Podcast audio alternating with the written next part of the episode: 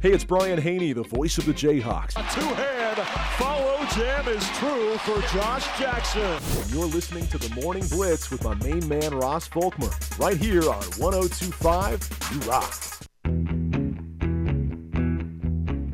Cruising along on a chilly Monday here on the Morning Blitz. Negative one, the temperature outside officially, and on our way to a high of just four. Once again, a wind chill warning still in effect until tomorrow morning at noon. So it'll still be cold when we come back here tomorrow morning. So just be aware of that. And honestly, only one day this entire week we will get above freezing. So very, very cold.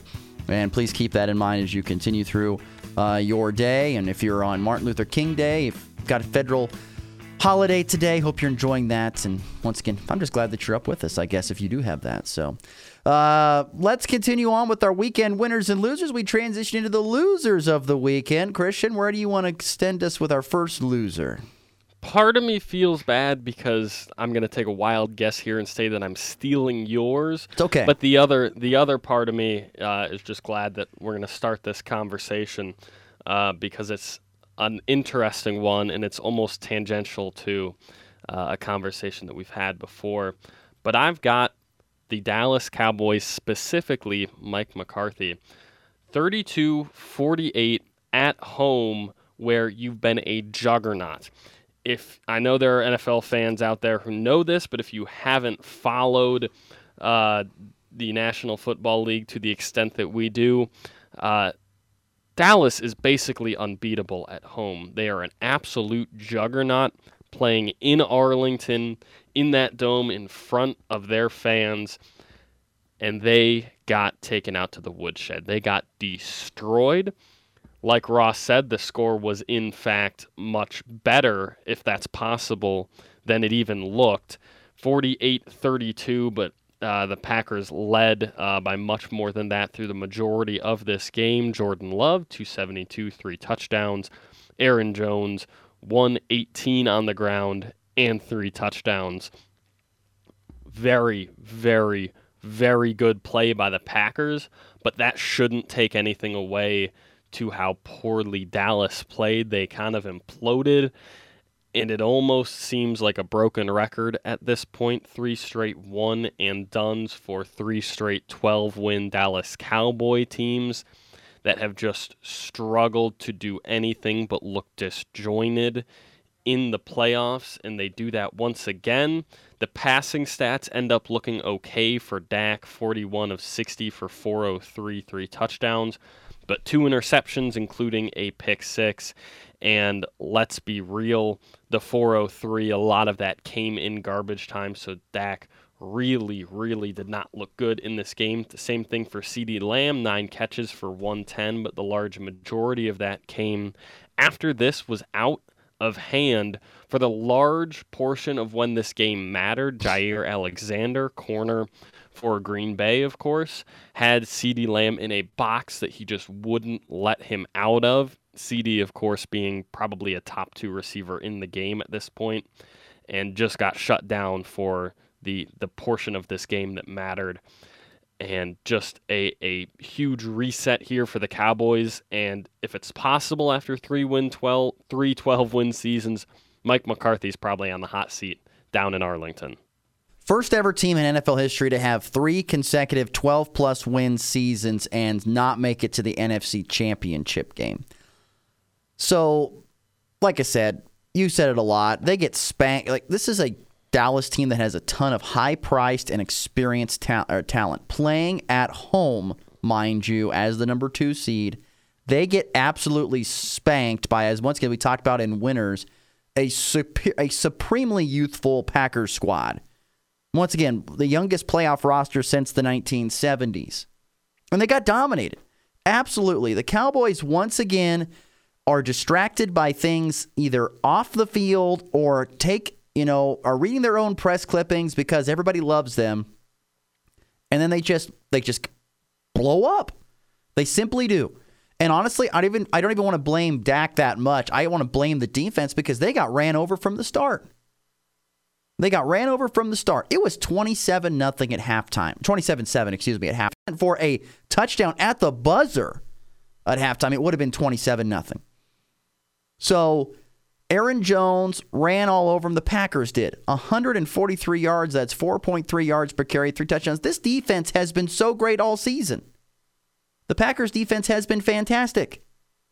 But it did not live up to the physicality that the Packers put on. They had a great game plan and they absolutely torched them. And you know, with the coaches that are in the are in a position of not having a job, of, of coaches that were either let go or decided to step away from there or quote unquote step away, they wouldn't shock me one bit if Dallas says we're going to make a change at the head coaching spot. Let's go get Bill Belichick. Let's go get Mike Vrabel. Let's go do something else. Heck, Dan Quinn, I know, was going to be on the high of was being the high on a lot of lists, including Seattle, where he had a lot of success. That game last night didn't do him any favors. His defense got torched by once again a very young Packers team, and that's a, it, it's inexcusable to an extent. I, great, great for Green Bay. Great for Green Bay. First ever number seven seed in the, in the playoffs to win a playoff game.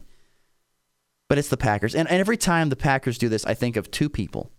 I think of Stephen A. Smith and him laughing all the time about how he's right about the Packers because he is every single time. And Skip Bayless, how much he hates we seeing his own Green Bay, his own uh, his own Cowboys losing all the time. So sorry, I was talking about Stephen A. Smith and the Cowboys, not the Packers, but nonetheless, yeah, it's the Dallas Cowboys are the biggest loser of the weekend, and it's not even close. They're so far ahead of everybody else. They were terrible. They had everything going for them. The number two seed at home, playing a team that was super youthful, all that stuff. Didn't matter. Overlooked their opponent, got spanked. And now you're now you're having those exit meetings here this week. That's it. That's it's terrible. Terrible. No doubt the Dallas Cowboys the biggest loser of the weekend. I honestly think if the Cowboys want some change, they have to start with the, at the very top. And I'm not saying that Jerry Jones has to sell the team, but Jerry Jones has to become less involved. Jerry Jones has too much of his thumb on this whole deal. He needs to step aside and just be owner. Not be giving press conferences and having your own radio show every single week. You're not a coach. You're not a player. Don't care if you own the team. No. Just be an owner. Hire the people in the position to have success. Let them do their jobs and stay out of the way. That's where I would start. But you're not going to tell a man who owns a multi billion dollar industry to do that. But that's where I think it all has to begin for the Cowboys. I'm actually not going to disagree with that. It's, I think, a take that most people, maybe even a lot of Dallas fans, would agree with. He's kind of been the, an annoying little thorn in the media side for a long time. Uh, but yeah, it's got to start some. It it's hard to say, and it's almost the conversation that we were having about Ohio State and Ryan Day. You have been great objectively 12 plus wins and all this good stuff, and the number one ranked offense statistically this year. But you can't win the games you need to. And at what point does that boil over into, especially with a fan base that expects what Dallas fans expect? Say what you will about that. It might be time to move on from Mike McCarthy. I don't think so. I I would I don't know. I actually don't know how to feel about this one, to be honest, because of what Ross said. There are a plethora, Bill, Bill, Bill Belichick at the top of which, of great coaches looking for employment right now, and I think that entices Dallas more than anything. But all it might entice some coaches, but knowing that you're going to have to listen to Jerry Jones and hear his thoughts and all that stuff makes it also a little bit unattractive as well. So keep that in mind Absolutely. as you push forth here. So okay, let's get to one more loser before we get to break. Let's make it quick. Who's your other loser of the weekend? I do have. Uh, this is lining up real well another quick one because it's something that we've actually talked about a little bit before. But I've got a loser of the weekend, the AP ranked men's basketball teams, almost all of them. In this past week, number one, two, three, five, six, eight, 9, 11, 17, 19, 21, 23, and 25. Wow. All lost to unranked opponents. Every single one of them lost to an opponent that was not ranked during the game last week. That was Purdue losing, Houston, Kansas, of course, Tennessee, Kentucky, Arizona, Oklahoma, Marquette, uh, Colorado State, San Diego State, Texas, Gonzaga, and Clemson. Incredible. That that says one quick. That says a couple things to me. Number one is talent is spreading around. It's not going to the, the the big teams anymore. It's getting spread around. You're seeing talent getting spread, and that's allowing other teams to be just as good. That's the biggest thing that stands out to me about that. Um, and that also says to me that there's probably not a really great team this year in college basketball. I don't see it. I, I, I I've watched a, a, decent amount of games, and I definitely dive in more after foot in, in, in February when football's completely over. But I in the games that I have seen, I have not seen a team just like, oh my gosh, that team's a world beater. It's going to be who can put all together at the end of the season and play pretty darn good. That's what it's going to be. It could make could make for a very, as we say every year, it could make for a great NCAA tournament because you know, just said that's what we could see. I've got one more quick loser before we get out of here. K State men's basketball loser of the weekend. They lost for the tenth consecutive time at United Super, Supermarkets Arena to Texas Tech. They had it won.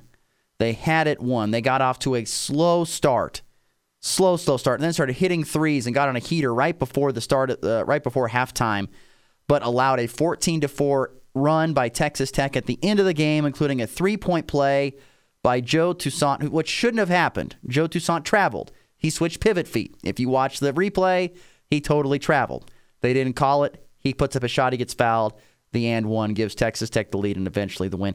Also, Jerome Tang, not a great play design uh, in the final design. I didn't I didn't like that very much. It wasn't didn't get a very good open look for Tylor Perry. I didn't think that was great. Jerome Tang, as good as he has been in a lot of statistical areas, he is now 0 6 in Big 12 games, which they commit 18 or more turnovers, which most coaches would say they're going to lose when they commit that amount of turnovers. So, didn't do a good job against Texas Tech, lost on the road again. And they have another very tough game. Here they, they, have, they always have an opportunity to bounce back. Going to be a tough one. They have 14th ranked Baylor at home coming up here on Tuesday. So big game for t- Kansas State in that direction. All right, let's get to our final break. When we come back, we'll wrap the show with some leftovers and the walk off next. This is the Morning Blitz.